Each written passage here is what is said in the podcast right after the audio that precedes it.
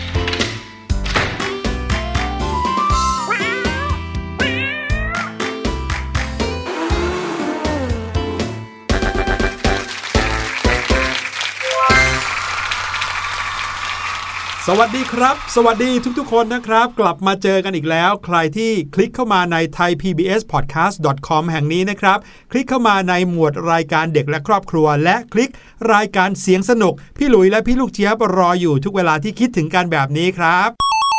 การนั่งอยู่ในท่าเดิมๆนะครับนานสักครึ่งชั่วโมงหนึ่งชั่วโมงเนี่ยก็ทำให้ร่างกายเกิดอาการเกร็งได้โดยไม่รู้ตัว ใช่แล้วค่ะ ต้องมีการยืดเหยียด ดีนะเนี่ยที่รายการเสียงสนุกของเราเนี่ยฟังได้ทุกที่ทุกเวลาที่ต้องการเลยแหละค่ะ นอนฟังยังได้ ถูกต้องและในวันนี้นะคะ ช่วงแรกของเราค่ะจะเป็นอะไรไม่ได้เลย นอกจากเสียงปริศนานั่นเองค่ะ และคนที่ไปสรรหาเอาเสียงปริศนามาให้เรานะคะ ก็นั่งอยู่ด้วยกันตรงนี้แหละ ไปถามเขาดีกว่าว่า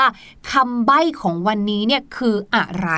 เสียงปริศนาในวันนี้นะครับน้องๆ เป็นเสียงของกิจกรรมหนึ่งที่น้องๆ ชอบกันทุกๆ คนแน่นอน แถมยังเป็นสิ่งที่คุณพ่อคุณแม่หรือว่าผู้ใหญ่บางคนอาจจะคอยเตือนเราด้วยว่า อย่าทำบ่อยนะไม่ดีเหรอเออทำไมอะ สงสัยจะต้องไปฟังแล้วล่ะค่ะ ว่าเป็นเสียงของอะไร จะได้มานั่งคิดต่อว่า มันคือกิจกรรมอะไรเนี่ยถึงขั้นว่าคุณพ่อคุณแม่ผู้ใหญ่เนี่ยเขาไม่อยากให้เราทำเยอะๆบ่อย ๆ เลย ลองไปฟังกันครับ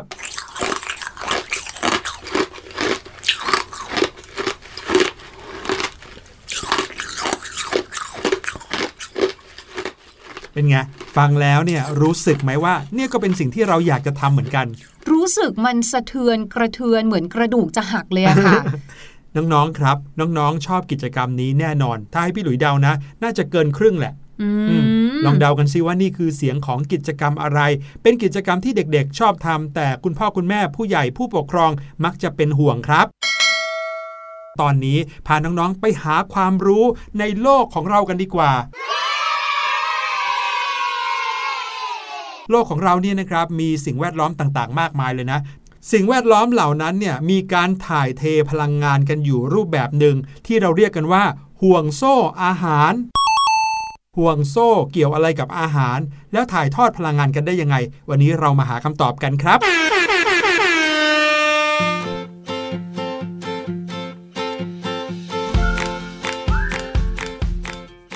เมื่อกี้นี้พี่หลุยแล้วก็พี่ลูกเจี๊ยบได้บอกกับน้องๆ เอาไว้ว่า ในโลกนี้มีสิ่งที่เรียกว่าห่วงโซ่อาหารครับห่วงโซ่เนี่ยเราก็จะนึกถึงโซ่ที่เอาไว้ล่ามใช่ไหมแล้วห่วงโซ่มาเกี่ยวอะไรกับอาหารไปล่ามอาหารเหรอ ใช่ไม่ให้มีใครมาแย่งไป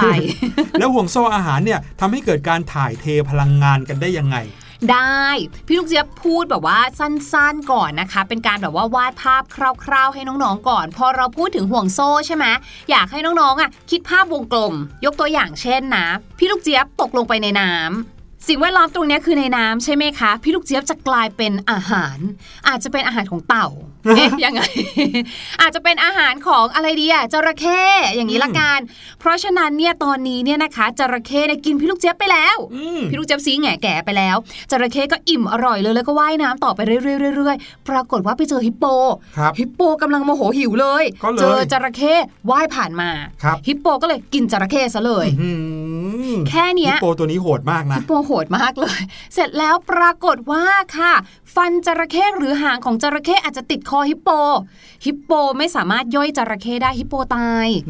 ฮิปโปพอตายปุ๊บค่ะ ก็จะโดนจุลินทรีย์กินใช่ไหมจนย่อยสลายฮิปโปก็เลยกลายเป็นเศษซากแล้วฮิปโปก็กลายเป็นอาหารของบรรดาจุลินทรีย์ถูกไหมคะ แล้วจุลินทรีย์นั้นเนี่ยค่ะ ก็อาจจะไปเป็นอาหารของอะไรต่อไป เกิดกลายเป็นต้นไม้ขึ้นมาใหม่ แล้วต้นไม้ก็คือพืชใช่ไหมคะ ก็จะสังเคราะห์แสงแล้วก็จะมีสัตว์มากินพืช เนี่ยทั้งหมดเนี่ยคือวงจร เราเรียกว่าเป็นห่วงโซ่อาหารก็คือเป็นการกินต่อต่อต่อต่อกันไป พูดง่ายๆเดี๋ยวนะ การกินต่อต่อต่อต่อกันไปเนี่ย ก็แสดงว่าจะต้องมีสัตว์ที่แข็งแรงใช่สัตว์ที่อ่อนแอ ถูกต้องสัตว์ที่เป็นค่ะเหยื่อๆใช่เออพี่หลุยเนี่ยอยากจะชวนน้องๆคิดอย่างนี้ครับว่า ในโลกของเราหรือว่าในธรรมชาติ มีสัตว์ชนิดไหนที่แข็งแรง และสัตว์ชนิดไหนที่อ่อนแอออืมแต่ว่าห่วงโซ่อาหารเนี่ยในเมื่อมันเป็นการกินใช่ไหมคะ ก็จะเกิดขึ้นแต่กับสิ่งมีชีวิตเท่านั้นนะคะอืมสิ่งไม่มีชีวิตอย่างตึกรามบ้านช่องเนี่ยอืมเราไม่นับนะคะ จะไม่อยู่ในห่วงโซ่อาหารไม่อยู่ในห่วนะงโซ่อาหารอืม ในสิ่งแวดล้อมที่เราเรียกว่าระบบนิเวศเนี่ยนะครับเขาจะมีสิ่งมีชีวิตอยู่ 3 ประเภทครับน้องๆ ประเภทที่ 1 ก็คือผู้ผลิต ผู้ผลิตในที่นี้ก็หมายถึงสิ่งมีชีวิตที่สามารถผลิตอาหารขึ้นได้เองอืมโดยไม่ต้องไปล่ามากินอืมสิ่งมีชีวิตที่สามารถผลิตอาหารขึ้นมาได้เอง ก็คือพืชนั่นเองครับ ตอนเนี้ยน้องๆกำลังคิดอะไรอยู่รู้ไหมคะ อะไรฮะ คุณแม่หนูเนี่ยแหละค่ะผลิตอาหารเอง ผลิตอาหารได้เองให้พวกเรากิน ไม่ใช่ นั่นคือการปรุงอาหารโอ้ไม่ใช่การผลิตนะคะ ใช่ครับ คุณแม่อาจจะไปซื้อเนื้อซื้อหมูซื้อผักจากที่ตลาดมาอืมแล้วเอามาปรุงอาหารเป็นเมนูให้เรากินใช่นี่คือการปรุงอาหารไม่ใช่ผลิตอาหารเออถ้าเกิดว่าคุณแม่เนี่ยนะคะ มีแบบว่านิ้วมืองอกออกมาเป็นหมูสามชั้นอะอืมอันเนี้ยคือผลิตอาหารได้เอง หรือเกษตรกรที่ปลูกผัก ปลูกผลไม้ นี่เขาก็ผลิตเหมือนกัน แต่เขาไม่ได้อยู่ในฐานะผู้ผลิตในธรรมชาติครับค่ะผู้ผลิตในธรรมชาติคือ สามารถที่จะสร้างอาหารขึ้นมาในตัวเองได้อืมอย่างพืชเนี่ยสามารถสังเคราะห์แสง แล้วก็ให้ดอกให้ผลออกมานะครับ เพราะว่าเขามีสิ่งที่เรียกว่าคลอโรฟิล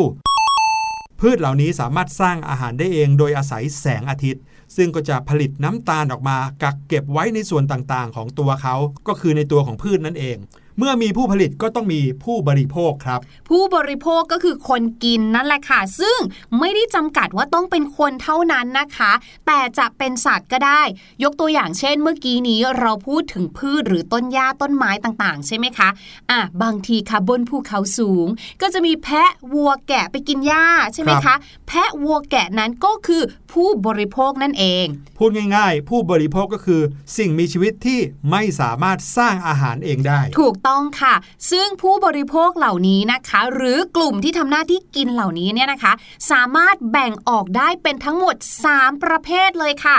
อย่างแรกเลยนะคะ เราเรียกว่าสิ่งมีชีวิตที่กินพืชเป็นอาหารค่ะ สิ่งมีชีวิตเหล่านี้เช่นอะไร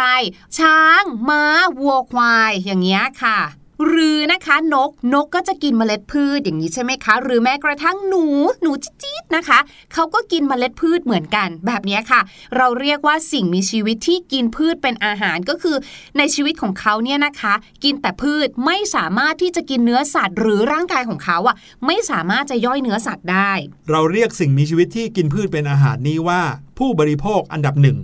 เพราะว่าเป็นผู้บริโภคที่กินผู้ผลิตโดยตรงครับ ใช่แล้วเหมือนเป็นลำดับที่หนึ่งเลยนะคะ ประเภทที่สองค่ะก็คือ สิ่งมีชีวิตที่กินสัตว์เป็นอาหาร สัตว์พวกนี้เนี่ยนะเป็นพวกนักล่าตัวยงเลยละค่ะ เช่น สิงโต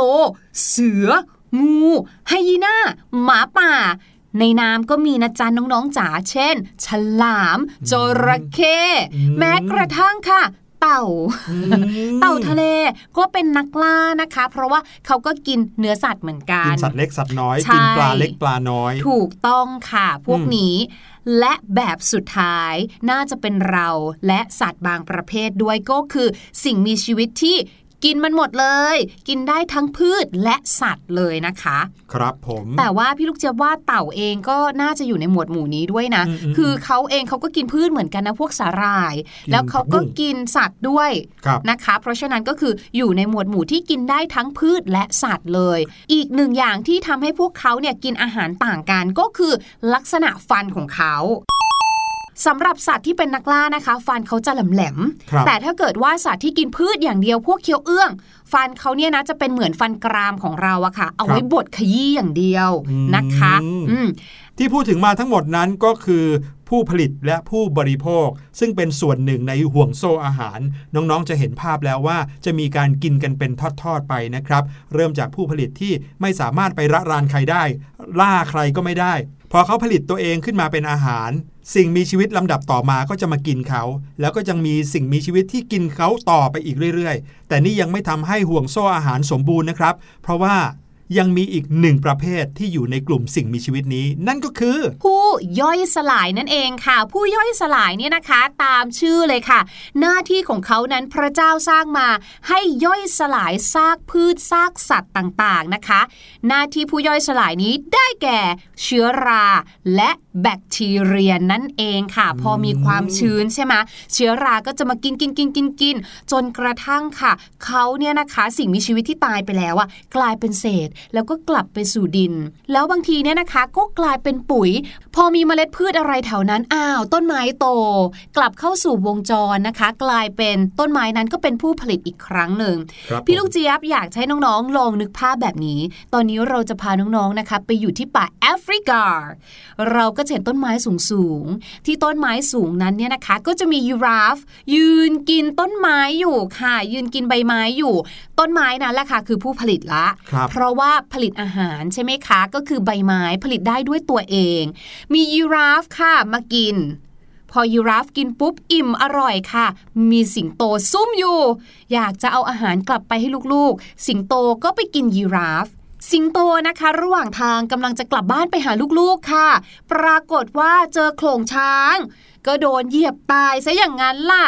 มพอตายปุ๊บค่ะ ก็โดนย่อยสลายโดยบรรดาเชื้อราแบคทีเรียค่ะ กลายเป็นปุ๋ยลงดินไปอีกรอบหนึ่งใช่แบบครับนี้ เมื่อมีฝนตกลงมาในบริเวณนั้นนะครับมีเมล็ดพืชบังเอิญมาหล่นเอาแถวบริเวณนั้นค่ะก็กลายขึ้นมาเป็นต้นไม้อีกใช่ก็เป็นวงจรไปแบบนี้เรื่อยครับๆเราก็เลยเรียกสิ่งนี้นะคะว่าเป็นห่วงโซ่อาหารค่ะถามว่าทำไมโลกนี้ต้องมีการกำหนดสิ่งที่เรียกว่าห่วงโซ่อาหารขึ้นมาด้วยเพื่อให้เราสามารถเข้าใจการถ่ายเทพลังงานได้ครับน้องๆ อยากให้น้องๆนึกภาพตามพี่หลุยว่า โลกของเราใบนี้มีพลังงานสะสมอยู่ในโลกนั้นมากมายเหลือเกิน ซึ่งโลกของเราก็ไม่ได้ไปได้พลังงานจากที่อื่นมาเพิ่มนะครับ พลังงานที่มีอยู่เท่าไหร่ในโลกนี้ก็จะหมุนเวียนเปลี่ยนกันไปมาอยู่ภายในโลกนี้เท่านั้น การที่ยีราฟไปกินใบไม้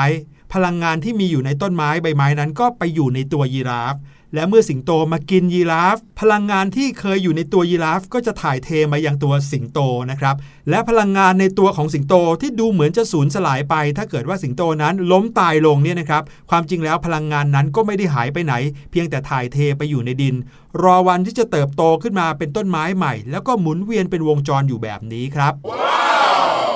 ดังนั้นสมมุติว่าโลกของเรามีน้ำหนัก 1 กิโลกรัม การที่มีสิ่งมีชีวิตบนโลกล้มตายไป ก็ไม่ได้แปลว่าน้ำหนักของโลกใบนี้จะหายไปนะครับ ก็ยังคงเป็น 1 กิโลกรัมเหมือนเดิม เพียงแต่ว่าน้ำหนักของสิ่งที่ล้มตายหายไปนั้น จะไปเปลี่ยนแปลง หรือว่าเปลี่ยนรูปแบบรูปร่างไปเป็นแบบไหนเท่านั้นเองละครับและในระบบนิเวศที่เรียกว่าโลกนี้นะครับ สิ่งมีชีวิตที่ควรจะมีมากที่สุด หมายถึงมีมากกว่าสิ่งมีชีวิตอื่นๆนะครับ ก็คือ ผู้ผลิตนี่เอง น้องๆลองนึกภาพสิครับว่า ถ้าเกิดว่าโลกของเรามีแต่ผู้บริโภคมากมายเต็มไปหมดเลย ไม่ว่าจะเป็นผู้บริโภคอันดับไหนสัตว์ชนิดไหนหรือแม้แต่คนเราก็ตาม แต่ว่าไม่มีผู้ผลิตเลย ไม่มีอาหารเลย โลกเราก็คงจะอยู่ไม่ได้ใช่ไหมครับ ดังนั้นถ้าสิ่งมีชีวิตที่เป็นผู้ผลิตมีมากที่สุด ก็จะทำให้โลกสมดุลได้มากที่สุดนั่นเองแหละครับแต่ยังไงก็ตามครับ ถ้ามีสิ่งมีชีวิตแบบใดแบบหนึ่งมีมากเกินไปหรือว่าน้อยเกินไป ก็อาจจะทำให้สมดุลของห่วงโซ่อาหารนี้เปลี่ยนแปลงไปได้ แล้วก็จะส่งผลต่อความเป็นอยู่ของสิ่งมีชีวิตอื่น ๆ ด้วยครับพูดถึงเรื่องของความสมดุลแล้วเนี่ยนะคะ ก็ทำให้พี่ลูกเจี๊ยบเกิดคำถามเหมือนกันค่ะ คือพี่ลูกเจี๊ยบเนี่ยก็จะเคยได้ยินข่าวบ้างเนาะว่าเราเนี่ยจะต้องช่วยกันอนุรักษ์ฉลามนะคะ เพราะว่าฉลามเนี่ยก็จะทำให้ระบบนิเวศเนี่ยสมดุล นอกจากนั้นค่ะพี่ลูกเจี๊ยบก็เคยได้ยินด้วยว่า เราควรที่จะรักษาตุ๊กแกเอาไว้หืมจะได้ทำให้ระบบนิเวศนั้นสมดุลค่ะ เดี๋ยว ตุ๊กแกใช่รักษาเอาไว้ให้สมดุลอะไรสมดุลครับ ระบบนิเวศเนี่ยแหละค่ะ เนี่ยทำให้พี่ลูกเจี๊ยบเนี่ยสงสัยเลยว่า เอ๊ะทำไมตุ๊กแกหน้าตาที่ไม่ค่อยน่ารักสักเท่าไหร่ วันๆมีแต่ทำให้เราตกใจด้วยเสียงตุ๊กแกเนี่ย หุย ทำไมเราจะต้องรักษาเขาเอาไว้ด้วย เขามีประโยชน์อะไรเหรออืมวันนี้ค่ะพี่ลูกเจี๊ยบกับพี่หลุยก็เลยจะมีสัตว์หน้าตาที่อาจจะไม่ค่อยน่ารักสักเท่าไหร่ แต่จริง ๆ แล้วเขามีประโยชน์ตามธรรมชาติมากๆเลย อย่างน้อยหนึ่งในนั้นเนี่ยก็คือเขาช่วยรักษาสมดุลให้โลกของเรานะจ๊ะ สัตว์เหล่านั้นไม่ได้อยู่ไกลตัวซะด้วย อย่างที่บอกหนึ่งในนั้น เช่น ตุ๊กแก แต่ยังมีอื่นๆอีกจะมีอะไรกันบ้าง มาเริ่มกันที่ตัวแรกที่พี่ลูกเจี๊ยบเกริ่นเอาไว้เลยแล้วกันนะนั่นก็คือตุ๊กแก ตุ๊กกแกเนี่ยนะคะ อาจจะเป็นสัตว์ที่หลาย ๆ คนเนี่ยกลัวด้วยความที่ข้อหนึ่งเลยนะ คือตัวมันใหญ่ มันใหญ่กว่าจิ้งจกเยอะมากเลย แถมข้อที่สองค่ะ ใครเคยมีประสบการณ์นี้มาแล้วบ้าง ตุ๊กแกเนี่ยกัดนะจ๊ะโอ้โหใช่ตุ๊กแกเนี่ยในบางประเทศหรือว่าจริง ๆ แล้วเนี่ยนะคะ ในประเทศเราเองในบางภูมิภาคเนี่ยเขาก็กินกันด้วยนะ มีการซื้อขายกันเป็นล่ำเป็นสันเลยล่ะค่ะ แต่นักวิทยาศาสตร์เขาบอกว่าตุ๊กแกเนี่ยนะคะ ด้วยความที่วางไข่แค่ปีละหน และในหนึ่งปีหนึ่งหนนั้นเนี่ยนะคะ มีไข่แค่สองฟองเท่านั้นครับดังนั้นถ้าเกิดว่าตุ๊กแกถูกจับไปกินเยอะเนี่ย แน่นอนทำให้ประชากรตุ๊กแกเนี่ยลดลงอย่างรวดเร็ว และนั่นก็จะทำให้บ้านของเรานั้นมีจำนวนแมลงสาบเยอะขึ้น เห็นไหมคะ เนี่ยคือความสำคัญว่าทำไม เราถึงจะต้องมีปริมาณของผู้ผลิตนักล่าหรือว่าผู้บริโภคให้สมดุลกันครับ เพราะว่าถ้าเกิดว่าสัตว์อย่างตุ๊กแกหายไปอืมหรือว่าอย่างคนไม่ชอบตุ๊กแกเลยอืมพยายามกำจัดตุ๊กแกออกไปอืมถ้าเกิดตุ๊กแกสูญพันธุ์ไปหมดโลกนี้ก็เลยจะกลายเป็นมีแมลงสาบเยอะขึ้นถูกเพราะว่าไม่มีสัตว์ที่จะช่วยกินแมลงสาบ สัตว์อีกชนิดหนึ่งนะครับที่พี่ลูกเจี๊ยบยกตัวอย่างไปในตอนแรกก็คือจระเข้นั่นเองนะครับ นักธรรมชาติวิทยาบอกว่าจระเข้เนี่ยเป็นตัวที่บ่งชี้คุณภาพนิเวศของป่าครับ หรือว่าของแม่น้ำรวมไปถึงเป็นตัวที่คอยคัดพันธุกรรมสัตว์ป่าที่อ่อนแอออกจากระบบนิเวศนั้นๆ ด้วย พวกจระเข้เนี่ยเป็นนักล่าที่มีการเปลี่ยนอาหารไปเรื่อยๆ ตามขนาดตัวของเขา และถ้าเกิดว่าใครไปพบจระเข้ที่ไหน แสดงว่าป่าบริเวณนั้นมีความอุดมสมบูรณ์ แล้วก็มีสัตว์เลี้ยงลูกด้วยนมอยู่มากครับ เพราะไม่อย่างนั้นจระเข้ก็อยู่ไม่ได้เหมือนกันอืมนั่นหมายความว่าถ้าเราเจอจระเข้เนี่ยรู้ได้เลยว่าระบบนิเวศหรือว่าป่าบริเวณนั้นเนี่ยอุดมสมบูรณ์อ๋อ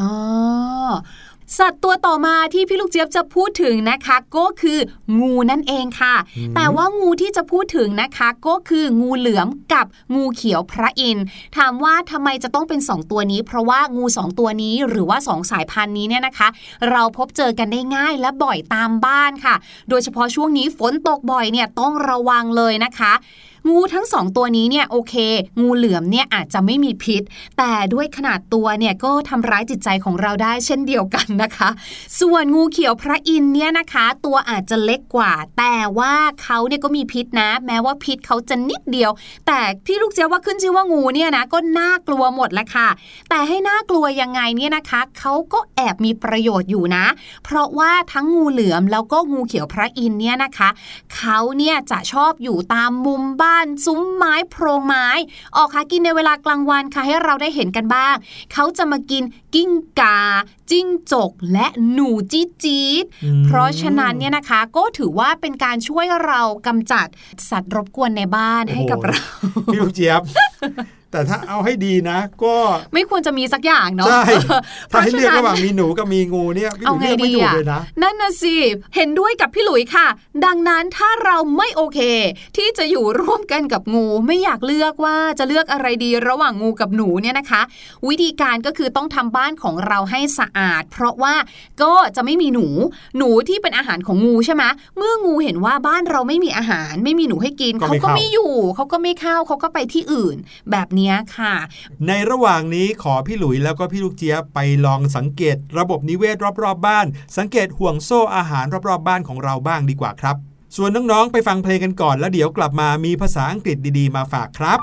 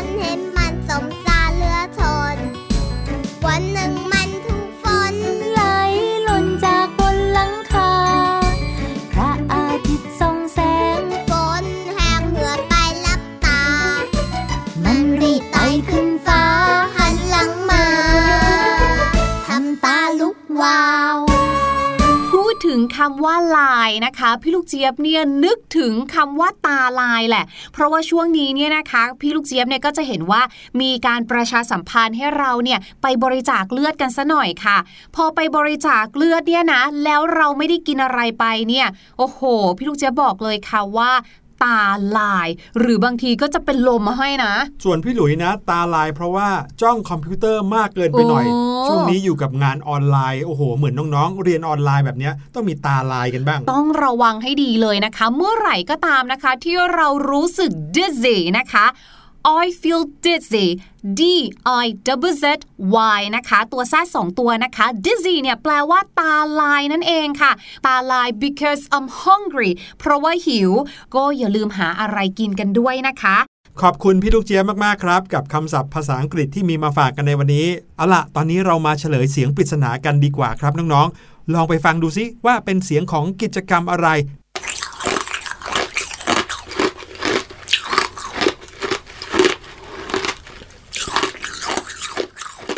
นี่คือเสียงของการเคี้ยวน้ำแข็งนั่นเองครับ มีใครตอบถูกกันบ้างครับ วันนี้รายการเสียงสนุกหมดเวลาแล้วครับ พี่หลุยและพี่ลูกเจี๊ยบต้องขอลาน้องๆไปก่อนนะครับ สวัสดีครับ สวัสดีค่ะ สบัดจินตนาการ สนุกกับเสียง เสริมสร้างความรู้ในรายการ